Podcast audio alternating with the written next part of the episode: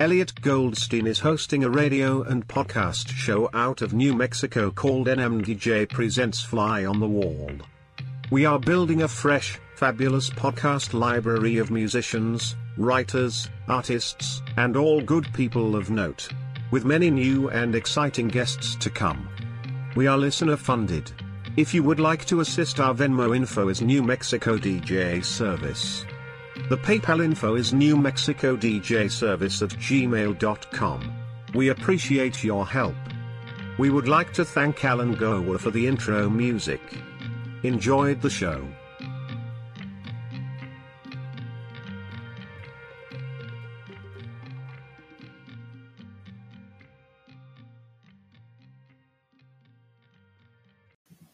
Hey guys, thank you for listening to Fly on the Wall podcast. I'd like to tell you how I got started. Um, I really had no idea on um, the beginnings of what how to even where to start, and I stumbled upon Anchor by Spotify, and it's the easiest way to make a podcast with everything you need all in one place. And I'll explain. Anchor has tools that allow you to record and edit your podcast right from your phone or your computer. And um, when hosting on Anchor, you can distribute your podcast automatically on listening platforms. I'm on Spotify, I'm on Apple Podcast, I'm on other uh, platforms, and that Anchor made it so simple. And um, it's all in one place. Everything you need to make a podcast, you can find in one place. And um, the amazing part is it's all free.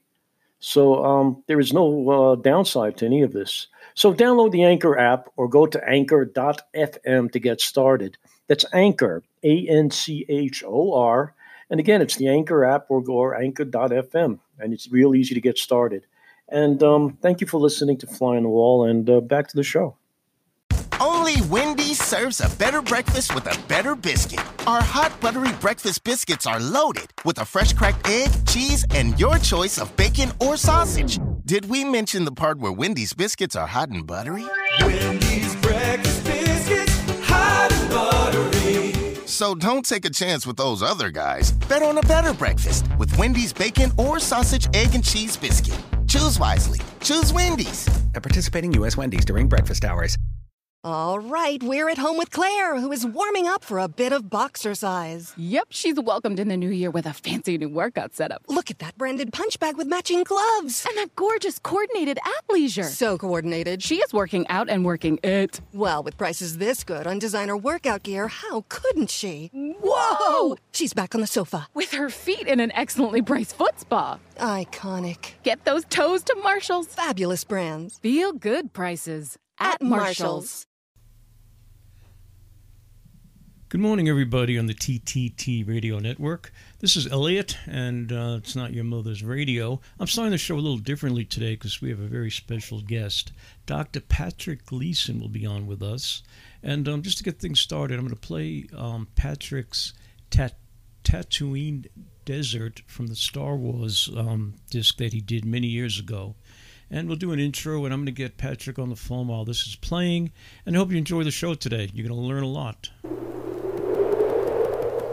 Today's guest, Patrick Gleeson is an acclaimed synthesizer pioneer who's recorded with Herbie Hancock, Sammy Hagar, Lenny White, Jefferson Starship, Terry Riley and countless other pop, soul, jazz and contemporary classical artists.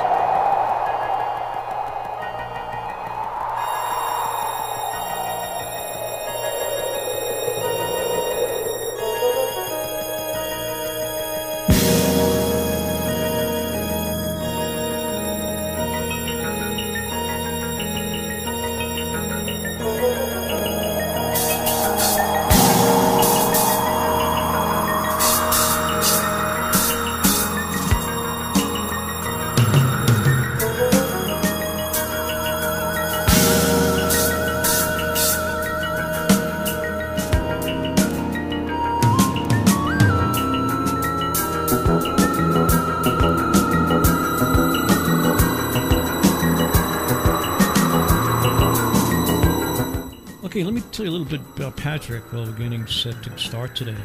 Uh, Patrick is an American musician uh, and uh, synthesizer pioneer, composer, and producer.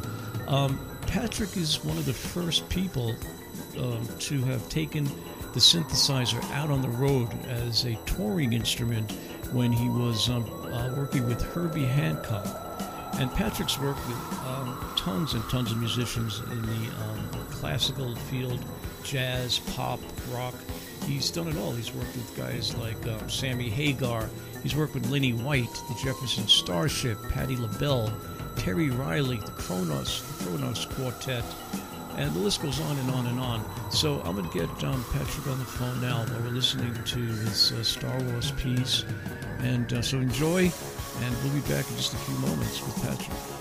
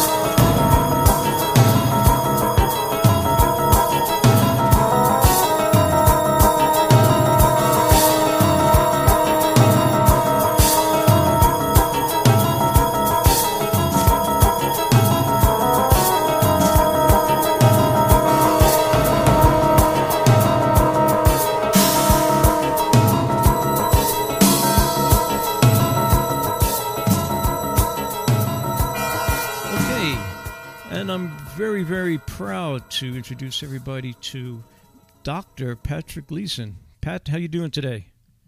I'm doing great, Elliot. Good, good. And um, you're staying safe. You're staying out of harm's way. I know, right? Oh, that's that's the way to survive this. Yeah. What a crazy world we live in, huh? Oh boy. Um, Yeah. Okay, well, if you're not familiar with Patrick Gleeson, um, he's actually the gentleman that helped pioneer the um, the whole taking the synthesizer out on the road thing uh, with live acts. That was part of his um, uh, legacy. Also, the fact that um, he introduced it to to the jazz world, and he brought the synthesizer to the pop and rock and um, R and B. You know, worked with Patti LaBelle. You worked with just about everybody. And why don't you kind of Yep. tell us how you fell in love with the uh, synthesizer? Well, I think I think it was headed in that direction anyway. But um, when Wendy Carlos, uh, there's a little echo in, by the way. It's and- gone now. Oh, good. Okay. So anyway, um, when Wendy Carlos came out with Switched on Bach, um, I just I thought it was so witty, and you know so, showed us what the possibilities were of the synthesizer in a way that I hadn't realized until then. And um, so with that, I got involved with what eventually became the Mills College Tape Center. At the time, the Buchla, the Buchla box, as it was called, Right. was in up in the second floor of Ann Halprin's dance studio in Visadero Street in San Francisco. And uh, I sort of cheated my way onto that scene. I, I was scoring some music for Ann Halprin's dancers. And I saw the synthesizer. I said, "Can I play that?" Well, uh, we don't know. Uh, so Yeah. I started fooling around with with the Buchla, and then I, I moved over to Mills College when when the Buchla moved over there, and then they gave me one night a week. Wow. And by that time, I was I was fully committed and hooked. And um, I, you know, when when the synthesizers were first introduced, they were huge. They were they were you know, they they were gigantic. Yes, indeed they were. And Um, that was one of the things that, that was an issue when I, uh, I I really overdubbed my parts on the first record I played on with Herbie. uh huh. And I don't think there was an intention on his part or mine that I would become part of the live group. Then the response to the record was was very good, and uh, Herbie said, "Gee, you know, you got to come out on the road and, and play this." Well, at the time, I had recorded the music on a, a Moog three, which right. was uh, measured about uh, probably seven feet across and uh, a foot thick Yeah. and uh, about 30 inches deep. So putting that out on the road in a, in a van carrying the equipment of six other band members, including Herbie's uh, Bose, just wasn't practical. And I, so I really had to find a way to uh, downsize. And Yeah. fortunately, just about that time, the ARP 2600 came out, which was the perfect instrument. Uh huh. And um, so that I mean, obviously, that made um, touring a lot easier. It, it certainly did. Yeah. Although it was still difficult. It was still difficult. And they would um, And they- we were, and and they were pretty um, they were pretty easy to break in those days too. well, that happened to us once. Fortunately, only once when we were loading in to play um, the Hartford Jazz Society's concert. Uh huh. Uh, one of the guys dropped the 2600 off of the back of the, of the van, Oof. and uh, yeah, and uh, you know it fell about four feet and completely discombobulated. It was gone. Wow. So I did that concert with a little pro soloist, which was not to my liking. But Uh Herbie said, "Well, it sounds about the same to me." Said, okay, okay. Well, yeah. The show must go on. yeah. Yeah. And um, how was it touring with Herbie? He was he, he was a um, you know he he must have been an intense guy to work with. His, his music is incredible. Oh, he, he, was- he, he was a lovely man. He is a lovely man. Yeah. Um, the, the, the biggest draw, drawback to touring with Herbie is that as you are making it to the plane, everybody's there at the last minute anyway. Uh-huh. Herbie is always stopped by, you know, uh, idolizing teenagers wanting to know what the chord changes were. You'll know when you Wow. get there. And Herbie would stop and talk to them and say, "Oh my God, we're going to miss the plane." wow. We never did, but boy, we should have came close. So um, prior prior to your synth work, um, I, I I'm assuming you were a keyboard player. Well, I grew up p- playing the piano. Uh, I started taking lessons when I was six, and I took lessons until I was 14. And then we came to a point where I definitely I, I fell in love with jazz in Uh-huh. the third grade, and uh, my parents were enlightened enough to buy me Mary Lou Williams uh, jazz songbooks. Okay. But um, then uh, my I had a hip cousin in Seattle who was um, dating Norm Bobrow, who was the the quote race music DJ. If you can believe that locution. Yeah. That's a race music station in Seattle, and, Yeah. and of course he knew all the jazz musicians. Well, they arranged for me to meet uh, this man uh, who I, I idolized Oh. and um, my cousin, I had set the whole thing up, and she said, "Well, you know, uh, do you ever take students?" And, and the man, he had the general demeanor of Oscar Peterson. He was large and avuncular and formal and loquacious, and he turned to me and he said, in his beautiful baritone, he said, "Well, why don't you fall by the pad and we'll see what happens." Uh-huh. And I, mean, I felt fall by the pad. By the pad. So I, I, I went home and told my mother, she was disturbed. yeah. You know, they were they were they were the the, the son and, and daughter of uh, Irish immigrants, Uh-huh. and their idea was that I would become a doctor. Right. The Right. idea that I was on my way to becoming a jazz musician was not what they had in mind. So Well. uh, they said, "Well, you'll, you'll we'll do we'll, we'll, we'll allow it if you take continue your classical lessons as well, and if your classical piano teacher approves." Well, of course he wouldn't approve. I mean, it's 1949. He's not going to approve. So uh, with that, I just I got so discouraged. I just quit music, and I didn't play play an instrument again for, gosh, probably 10 years. Oh, really? Wow. Yeah. Wow, wow, wow. And um, then you came back with a vengeance. Yes.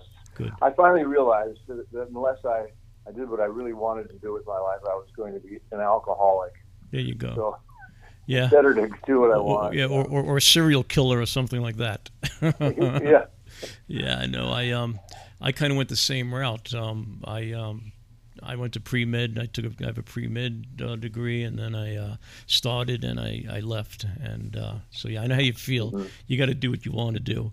Um, You got to, yeah. yeah. So so you so you're working with Herbie Hancock, and you're, you're in that world, and um, that's where Quasar came from. Yeah. Okay. That was the very first piece I ever played on for Herbie. Uh-huh. Uh, I had done some little uh, synth overdubs for David Rubinson, who was the, the dominant record producer in San Francisco at that time, Okay.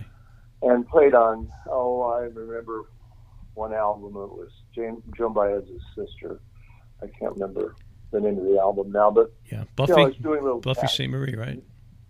No, no, I can't. Oh, But oh anyway, Farina, uh, Mimi Farina. Yes, that's Yeah. I met. I never met her. I met. I Uh-huh. met the band, and and uh, and of course David was there. But Yeah. anyway, I'd done little tasks like that for David, and, and I when I, I found out he was going to be producing Herbie, I, I told him, which was the case. I said, you know, I've been putting on Bitches Brew uh, late at night at, at my recording studio after the last session, and then I've been overdubbing synthesizers on it, and I think it sounds great. I said, you know, give me a chance, David, and, and to do something with Herbie. So what I later found out was David said, and I think it was a reasonable response. He said to Herbie, "Look, at this guy is not even really a musician. You know, he, he's, Yeah. he's a synthesizer guy." Yeah, yeah. And um, so I'll have you go over to his studio. He's, he really knows the synthesizer. He can patch it for you, and you can play it. Okay. So the day arrived. Herbie, Herbie came over. I was all set to go. On my engineer was in the, in the control room, and I had the synth out in the studio. And Herbie said, "Well, let's let's put on Quasar." So we, we put that tune on. He said, "Well, let's listen for a minute."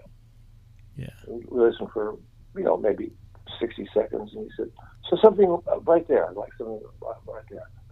So I I I already heard in my in my mind what it was uh, that I was going to be doing, and which was I wanted somehow the sound of of birds rise, sort of the abstract birds rising and fluttering into the sun, Right. and um, I mean it's quasar. So um, I, I'm patching like crazy, and I'm thinking I got to do this fast. You know, because synthesizer patching is not the fastest thing in the world. Right. I said, if I don't do this fast enough, I mean, the guy's going to get impatient. and I'm going to lose his gig. Right. Right. Right. So after about, you know, maybe 90 seconds of frenzied patching, I said, so uh, what do you think about that? He said, yeah, yeah. Did you record it? I Uh-oh. said, well, no, I'm waiting for you to play. it." He said, well, you're, you're doing fine. You just go ahead and, and record it. So I recorded it. We that went on for maybe another 20 minutes, and then Herbie said, um, you know, he, he said, um, I got some things I got to do this afternoon. It looks like you're doing fine. Just keep going. Uh, when you finish that tune, they said, then there's another one there in the control room. And you can do that one too. Oh wow. So I worked all night. I mean, I worked until two o'clock the next afternoon when Herbie came back, and by that time, I had finished one half of the album. Yeah, I don't know if a lot of people Yeah. realize how, how intense it was. Um, um, Yeah, oh, it was a wonderful experience. Yeah, but how how those old synthesizers they were kind of you had to patch them, you know, the chords all over the place. They you know and Oh yeah, yeah, um, they weren't like today when you turned a couple of knobs and hit a couple of uh, oscillator knobs and keys, and you know it, it, it was it was it, it was a day's work. It, it was, and, Yeah. and, and and thank God because if it had been any different, I never would have had a chance to get into back into music. Oh, yep, yep, yep. Well, why don't we? You have, how about if we play a bit of Quasar? I know you edited it down for for us, and uh, do you want to listen to it and we'll um, talk about it? When, Sure. Okay, here we go. Quasar, and this was um, Patrick Gleeson's first um, actual work that he did with Herbie Hancock.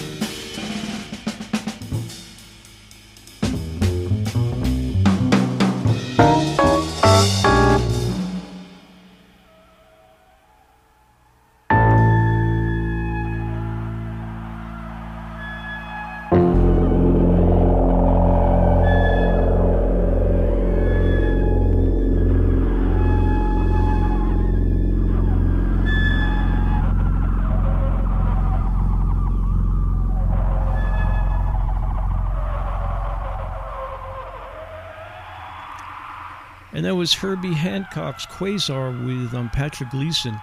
I was talking to um, Patrick behind the scenes while the music was playing about uh, kind of like the state of affairs that we're in now and how, um, um, you know, it's a mess and how um, he, we were just talking about how he kind of assimilated into that whole jazz world, which was, um, it wasn't really Caucasian at the time. It was uh, very, you know, it was, you know, Hispanic and it was black and everything else. And he kind of fit in with everybody. And, um, you know, back, you know, people realize that, know that it's not that great now, but it was worse back then. Right, Patrick?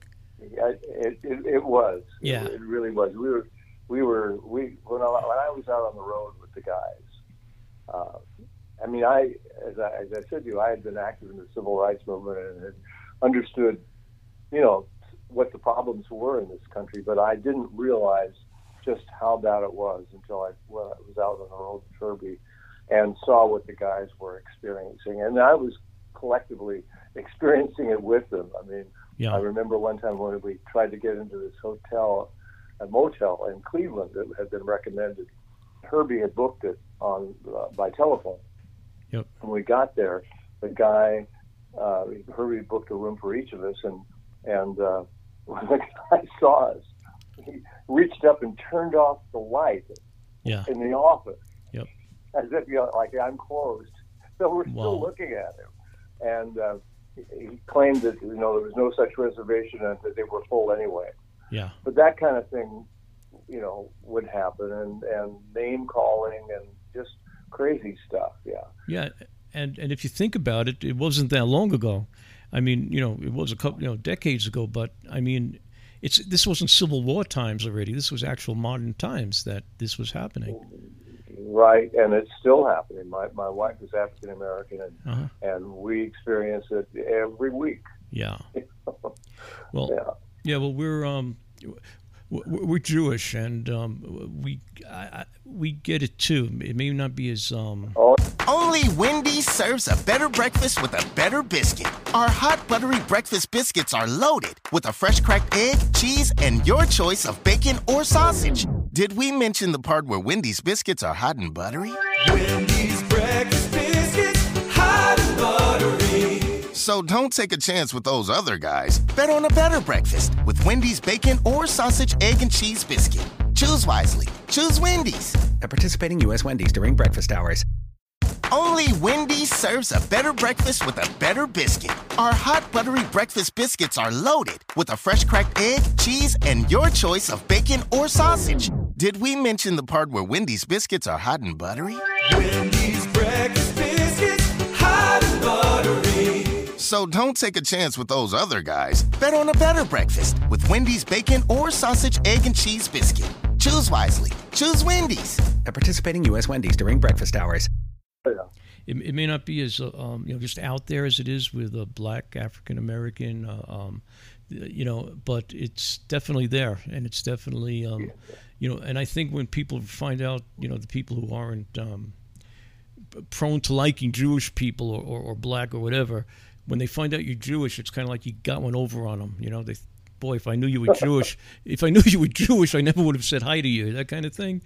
You know, it's Oh, like yeah. you know, it, it, Wonderful. yeah, it, it's it's a mess out there, and um, I don't know. I hope it gets better. I don't see it getting better, but you know, you know, at least Well, at least now we're hope. yeah, at least now we're fighting. You know, it's like people are getting together a and, and they're putting up a, up a big deal that it is. So maybe maybe I'm wrong. Maybe it will get better. Um, but yeah, you were telling us that um, you know the Herbie Hancock thing kind of helped get you on the um, recording map on the on on the touring map. You you were you were a uh, full fledged musician now, right?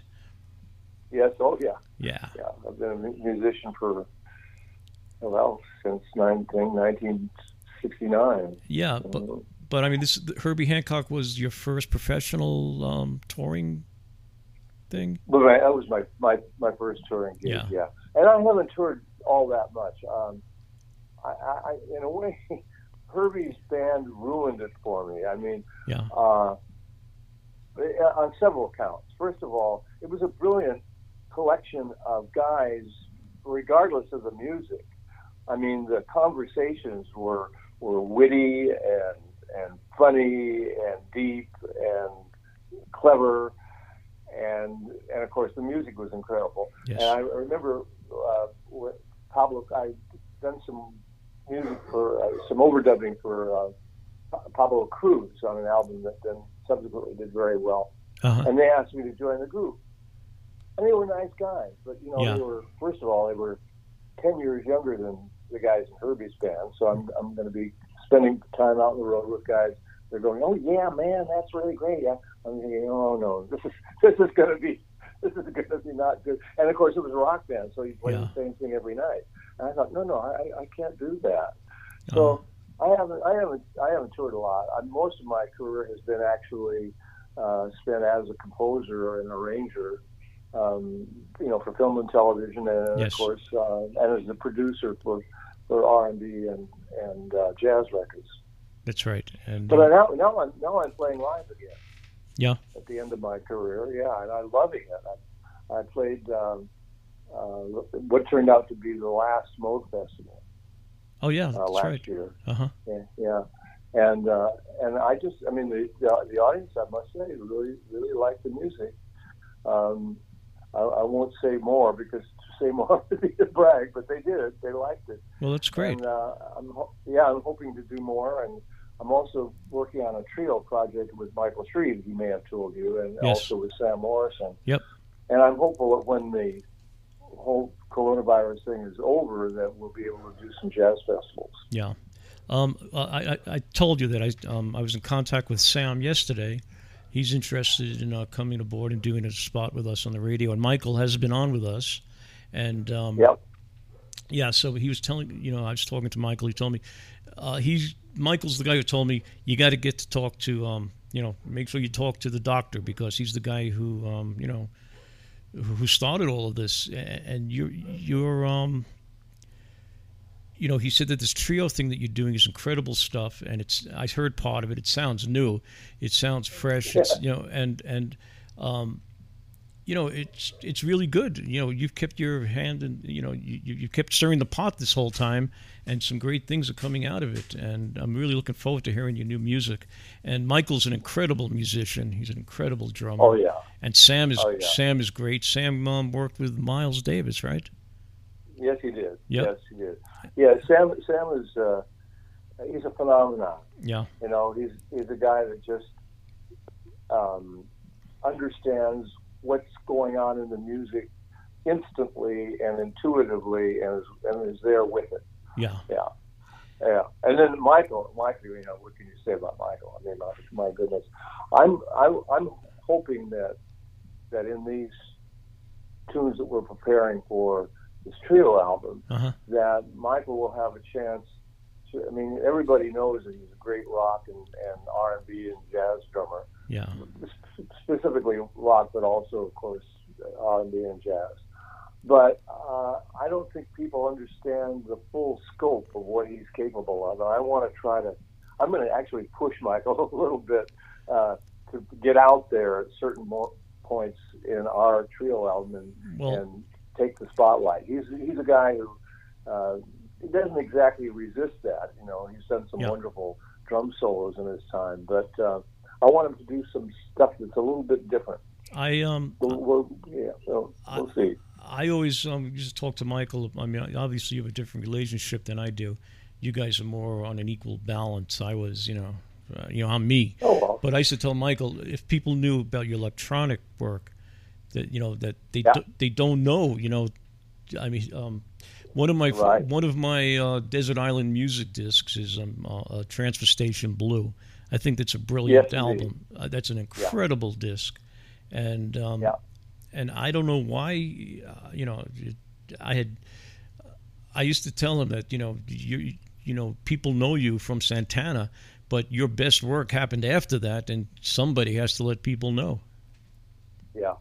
Well, if, if any musician stays with it, you know, Yeah. it's one of the, the, the paradoxes of, of the music business is Uh-huh. that you probably reach your peak uh, musically years after you reach your peak with your audience. Right. so Yep. Yep. that's just the way it is. Yeah. Yeah. And uh, I spoke to a Lenny White yesterday. Um, he's going to be on too with us, and he he has a um, drum hookup with Michael and um, some more of the great San Francisco uh, percussion drummer guys. Uh, I think he said Yeah. two or three times a week. Michael was telling me about that. They're actually uh, filming it, and um, Oh, they are. yeah, I, didn't believe they that. are. Yeah, and um, Wow. did, did he tell you who's in who's involved in that?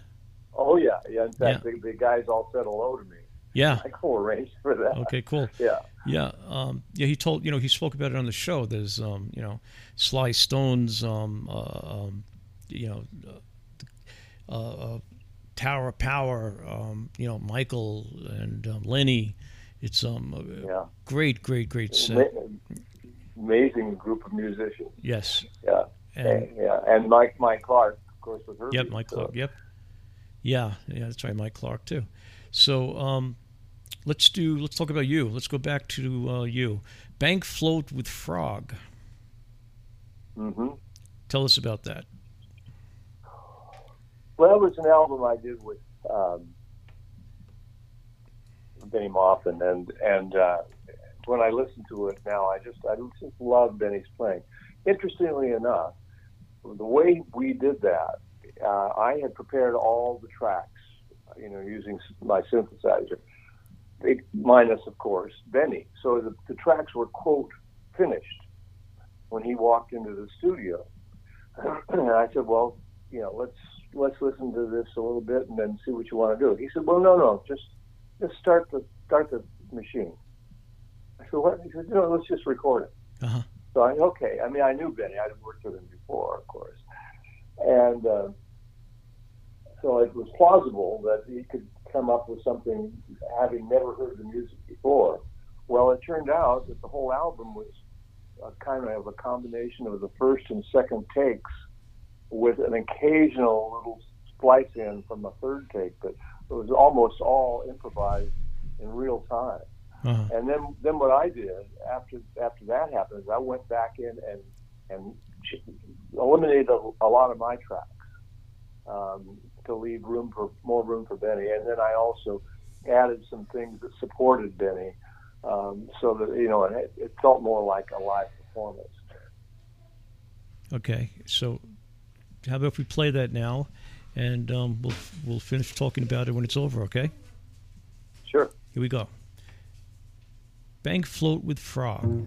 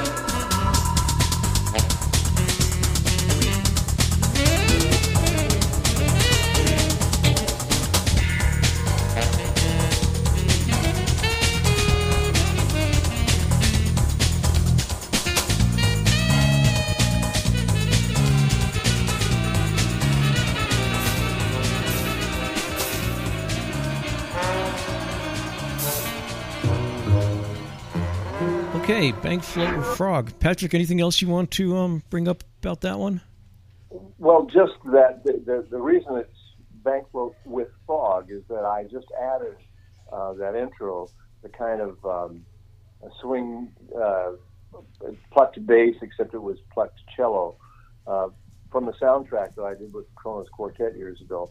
And uh, that was my ex wife playing the, the cello, marvelous cellist, uh, Yes. Joan Jeanrenaud. And I just, I thought it was such a, a cute track. I just thought, well, we'll put a little bit of this into into uh, Bankflow. So I, that's a segue. Yeah, it's great. Great. overlap, actually. Yeah, I've been listening to a lot of this stuff during the week. Some this stuff is um quite quite amazing. So where do we want to go from here? I'm going to let you lead us through. Well, let's. I'll tell you. Um, let's let's make sure we get uh, unacceptable dance styles in, which is from the, the live performance at Moogfest, Okay. and then and then slide, which is the, the eighth tune. Okay. Well, I'll talk about slide when we get there. It, Yeah. It, it, it has kind of a special meaning for me. okay. Let's do the um. Let's do unacceptable dance styles. Let's talk about that, and uh, we'll take it from there. Okay, great. So, um, where do we want to start? I'm I'm, I'm giving you the mic. Oh, okay. Well, um, uh, about four years ago, I I decided that. Um, well, actually, about about seven years ago, I decided really that I had done what I needed to do quickly and probably more than enough musically in the terms of of uh, Hollywood soundtracks and, and television programs, and so I began to try to develop an, a little, little bit different kind of music than I had heard before. Uh, I, I don't know that I've been entirely successful in making it ent- entirely new, although the, I like the new stuff a lot. But in any case, I wanted to try to, to develop a means of performing live with a laptop that wasn't like a DJ set, you know, where you where you actually were playing the music. So I got some smarties from San Francisco to develop some software for me that allowed me to kind of overdub and and loop in real time.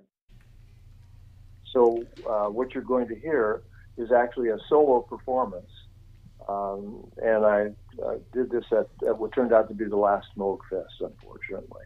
And this one is. I wasn't responsible for, for yeah, I know. Um, yeah, they're going to blame it on you anyway. So here it is. Yeah. Unacceptable dance styles, and this is an edit on the piece.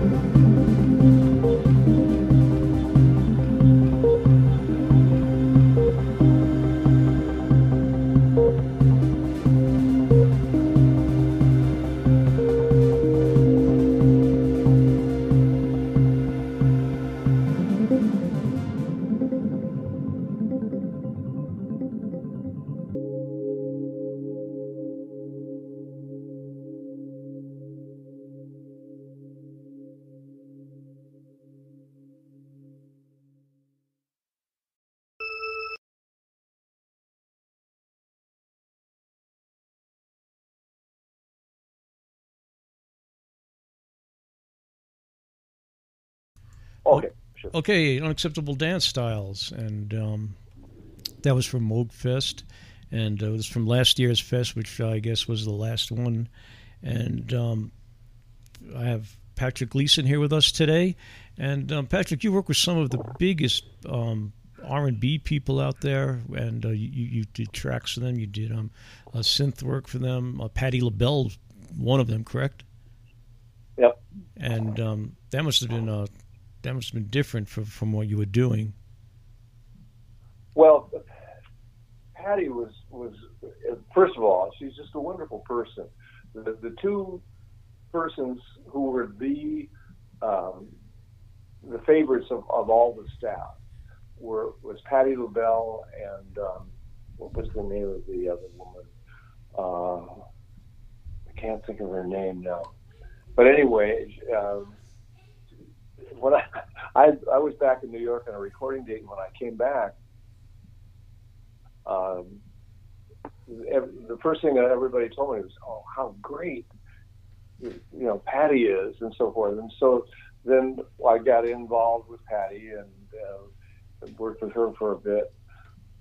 And uh, she was just, you know, such a beautiful person, just uh, unaffected, uh, thoughtful of others, kind, considerate, Talented. uh, just a real winner. Yeah.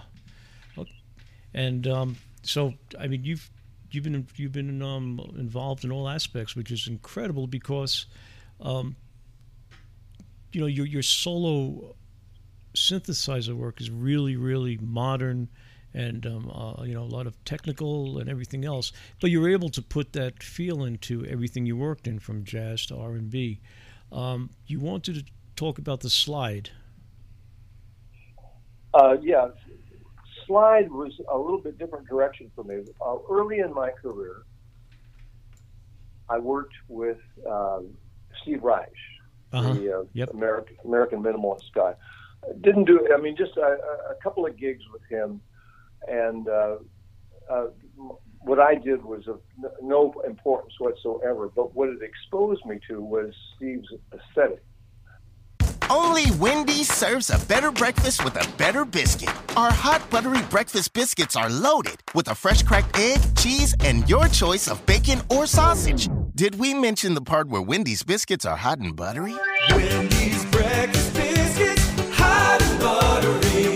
So don't take a chance with those other guys. Bet on a better breakfast with Wendy's bacon or sausage, egg, and cheese biscuit. Choose wisely. Choose Wendy's. At participating U.S. Wendy's during breakfast hours. Now extended through January 14th, join a clean and spacious Planet Fitness for zero enrollment and only $10 a month. With tons of equipment and free fitness training, it's the perfect place for everybody to work out. Even me, mister. I'm so stressed I grind my teeth more than most people grind coffee. Especially you. Give your anxiety clenched jaw a rest. My molars will be so happy. Start feeling fit-tacular today. Join in club or at planetfitness.com. Zero enrollment, $10 a month, cancel anytime. Deal ends January 14th. See club for details. And th- and and then Terry Riley, as it turned out, was a friend of mine from San Francisco, and so when his piece in C came out, that was the other big revelation. I mean, Steve Reich's early work and in C, uh, and some of Phil Glass's work too, um, was a, a very different aesthetic than anything we'd experienced before in Western music. It was really quite revolutionary and it, it captivated me. And so, at, Slide was an attempt to take my jazz background and and try to to make my own form of of minimalism. And the, the way I I decided I would do it would be I would compose uh, a series of loops of different lengths, and then I would spin these loops into the music. Um, they're long loops, let's say, you know, 27 notes, 33 notes, something like that. So what happens is the, the, the, the loops slide past one another, hence the name of the album, and, and create patterns that are almost repetitive, but they're always changing. Okay. And so once I'd finished that, which it was quite a while back, um, I think probably in the early '90s, I had I had done that piece, and then I had gotten in the habit of coming into the studio and improvising over it, and it was just such fun to improvise over it. So finally, I thought, you know, I should let other people in on the fun. Let's make this quartet. So I asked my wife, Joan, Joan Renault, and uh, and two friends of mine who I'd uh, done different projects with in the past, Mark Russo, but particularly Peter Maunu, I'd done some quite a bit of work with, and um, so we all piled into the studio, and what you're hearing is, uh, is a live take. So it's uh, the four of us improvising over these looped tracks. Okay. And uh, this one is Slide.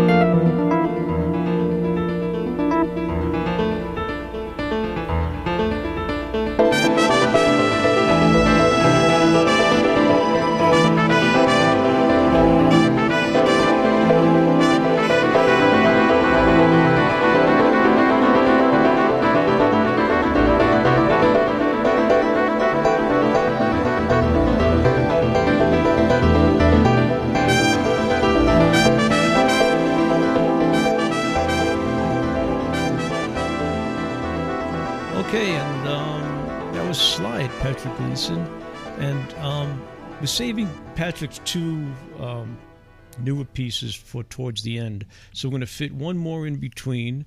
And um, you want to do um, Nude Orbit? Uh, I, I t- I'll tell you what, let's do uh, Take That Time from Jazz Criminal. Okay. One before, because we, we, we've heard one with Bennie, and, and this we haven't heard this quartet. Okay. With Jim Lang, Bennie Maupin, and Wallace Roney.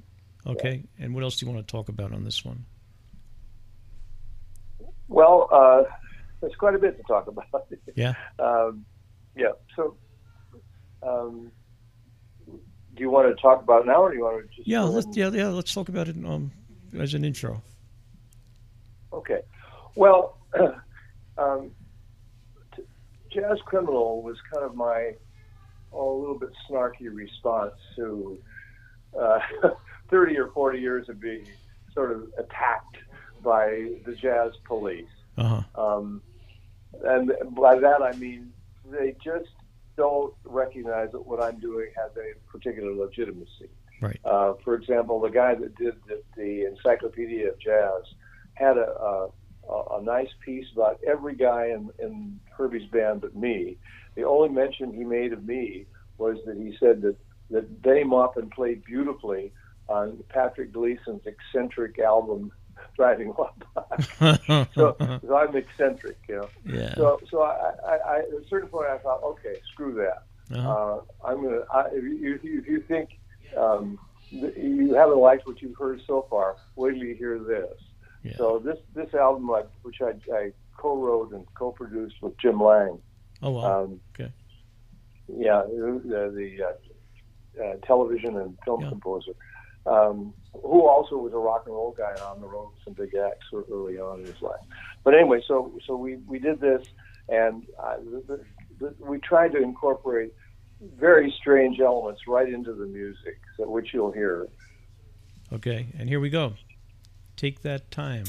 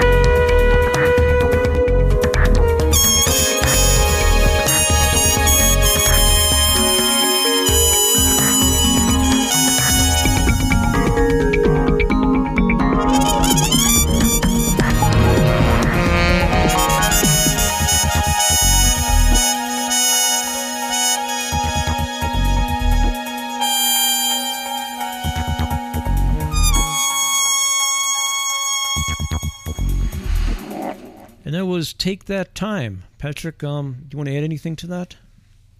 Well, uh, just that um, while it was an album that Jim Lang and I uh, co-composed and produced together, um, you know, we're so indebted, of course, to the two soloists, Bennie Maupin and Wallace Roney, Yeah. both amazing musicians. Bennie I've spoken about before. Wallace Roney was the man that Miles Davis said was his heir apparent. In fact, he said so from the stage of the Montreux Jazz Festival. Called uh, Wallace up and handed him his trumpet. You know, it's like passing the, the scepter. Um, amazingly fluent musician, and unfortunately uh, deceased uh, two months ago, coronavirus. What a shame. Yeah, yeah, yeah. and um, well, and yeah, that a lot of a lot of great, great talented people um, got hit with that virus, and you know we lost we lost a lot of talent to that virus, and um, Oh, yeah. it you know And we will lose more. yeah, I know, lose more. I know, Yeah. and I don't think the worst is over. I think we're just about uh, going to be entering the uh, the darkest part of it real soon. Yeah. Yeah. Um, I know they're Yeah. trying to get kids back to school, and um, there's a big, Oh, that's such a bad idea. Yeah, I think so too. I don't know if um, everybody knows that, but I'm raising my grandkids. I have two young kids living with me, and um, there's no way I'm sending them to school.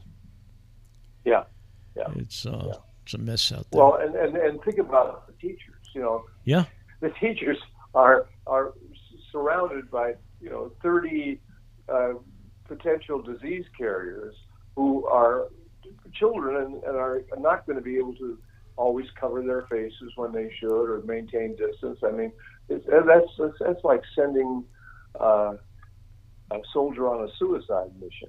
Oh, it is my mind. because it's not only 30 kids. I mean, a lot of these teachers see five different classes. You know, if, if it's like a high school or Yeah. junior high school, and you know, you, Yeah. have, you have 30 kids every hour. You know, and Right. 30 different kids. So you, you you're Yeah. it's like playing Russian roulette. Yes. And no, it's exactly not. right. Yeah, it's you know you just have to you have to just lay low and uh, do what you have to do and stay in and um, you know uh, Americans seem to be a little um, more selfish than other countries. They think that um, they're they're above. Well, we've we've Yeah. had a worse leader. Yeah, We've had a leader who's lead, led us astray for Yes. political gain.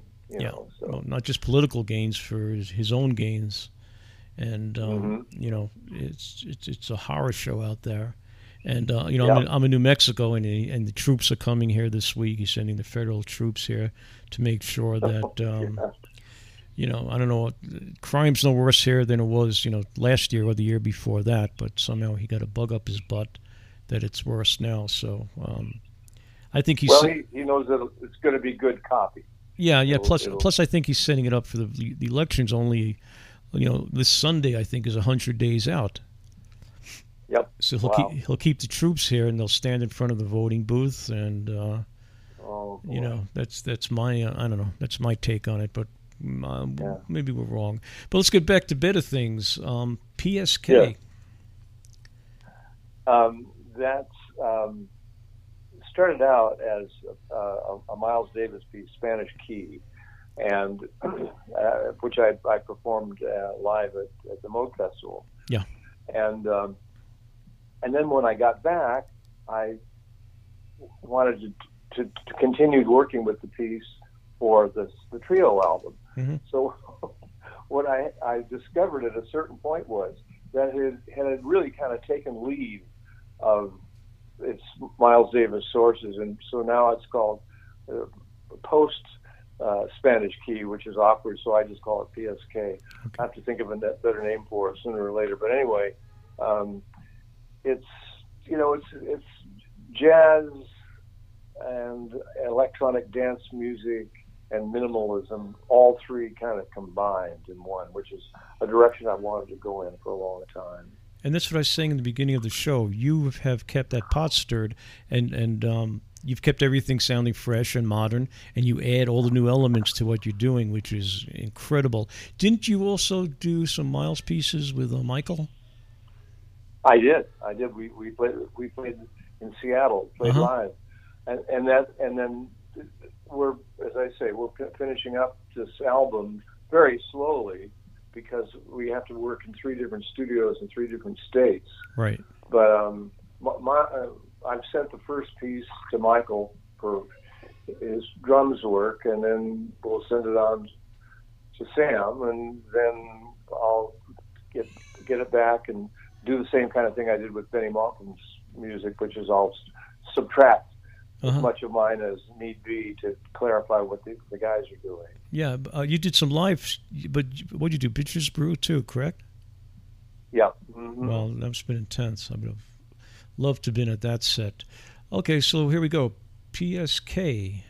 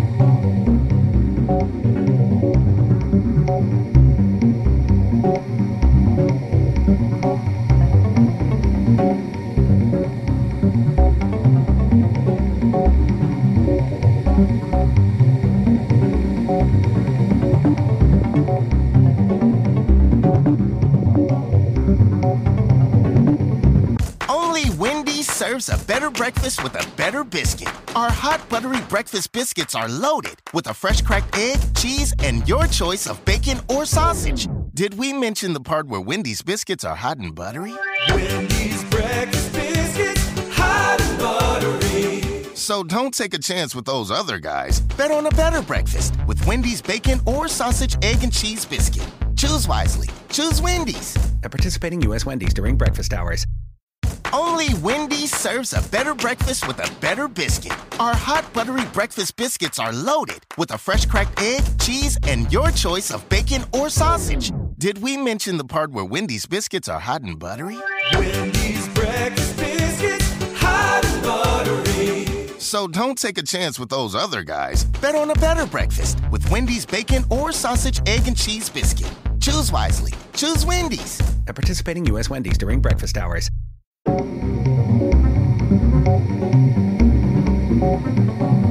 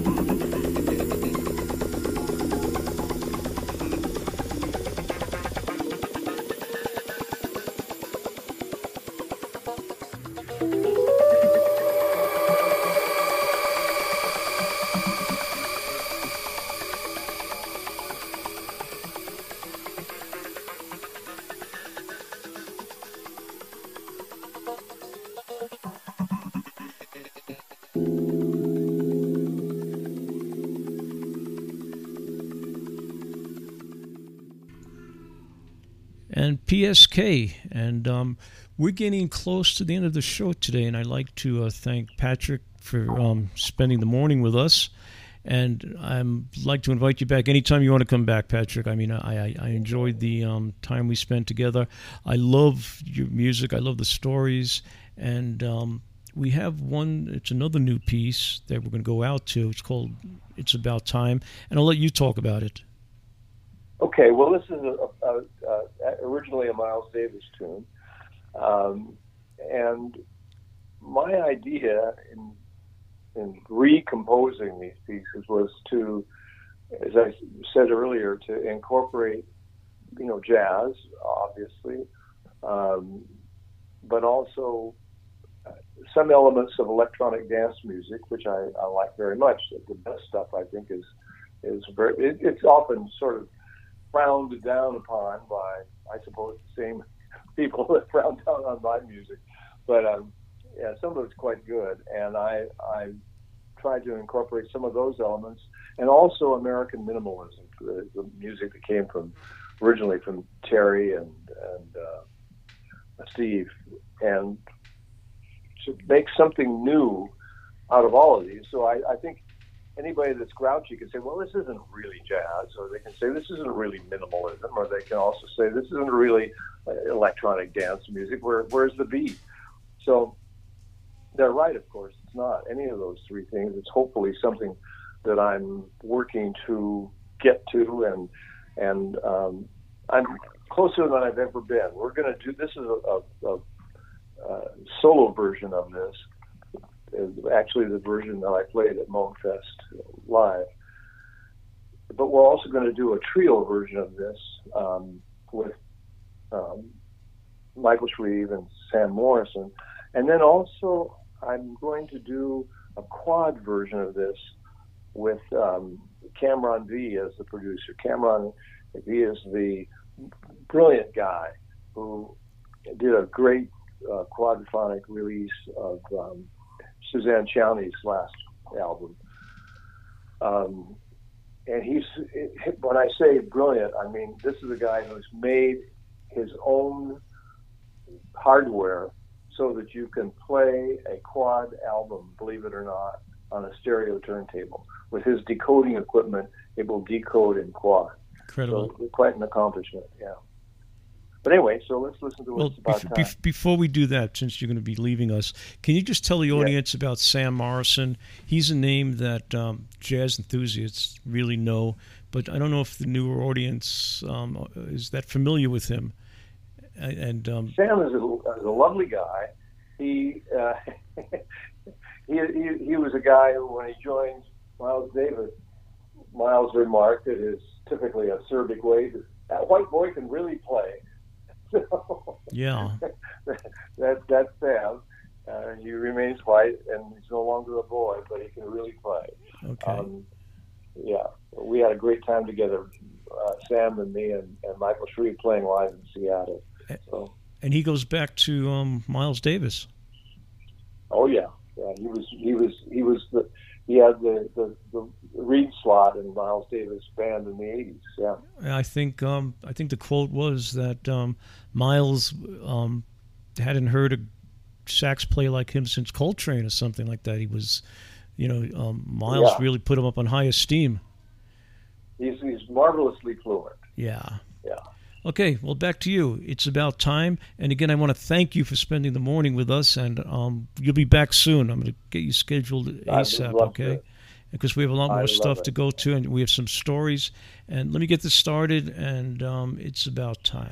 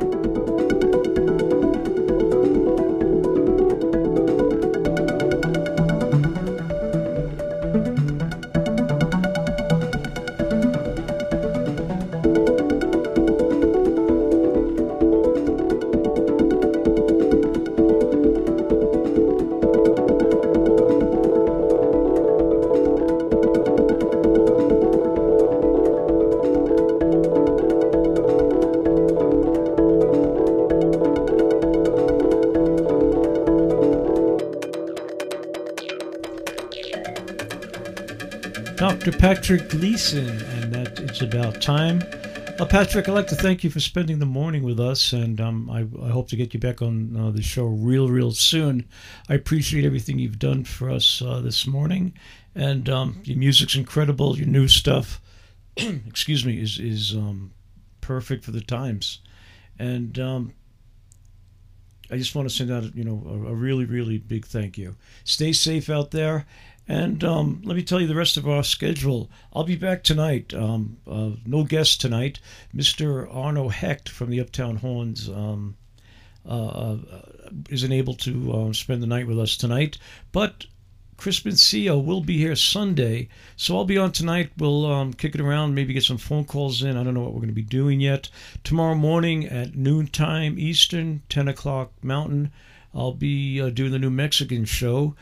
Uh, again, Sunday night, Crispin, and uh, Monday night, um, there's something going on, and we'll talk about it later. I'm just getting some confirmations, but it's a big week. Also, I'd like to let everybody know out there that I'll be um, switching over to uh, just two or three days a week shortly, and we'll be doing more recorded stuff for um, podcasts and things like that. And um, I hope you'll stick with us and um, you know, not your mother's radio and not your mother's podcast. It, will be fun, I promise. And uh, that's about it for today. I'll see everybody tonight. And um, if anybody has ideas for a show tonight, give me a call. If anybody wants to phone in, if anybody wants to spend the night um, online with us, I'd love it. If not, uh, we'll make it happen tonight as well. So enjoy. Hope you had a good time and um, hope you enjoyed Patrick Gleeson.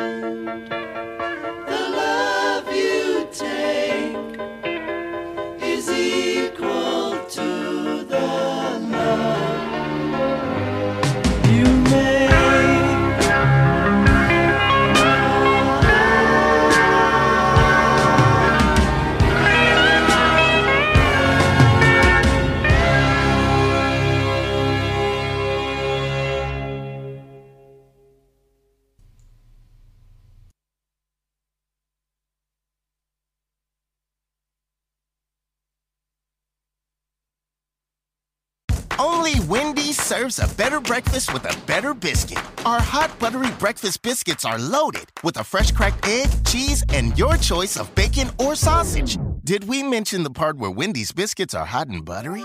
Wendy's breakfast biscuits, hot and buttery. So don't take a chance with those other guys. Bet on a better breakfast with Wendy's bacon or sausage, egg, and cheese biscuit.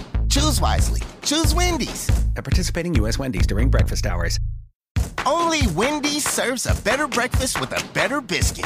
Our hot buttery breakfast biscuits are loaded with a fresh cracked egg, cheese, and your choice of bacon or sausage. Did we mention the part where Wendy's biscuits are hot and buttery?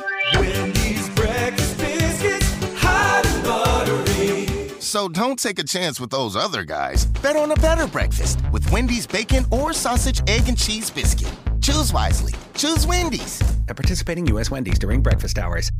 Hope you enjoyed this episode of Fly on the Wall.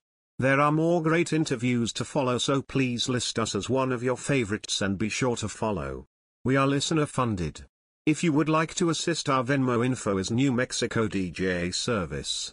The PayPal info is New Mexico DJ Service at gmail.com. Please remember to share our info. Thanking you all.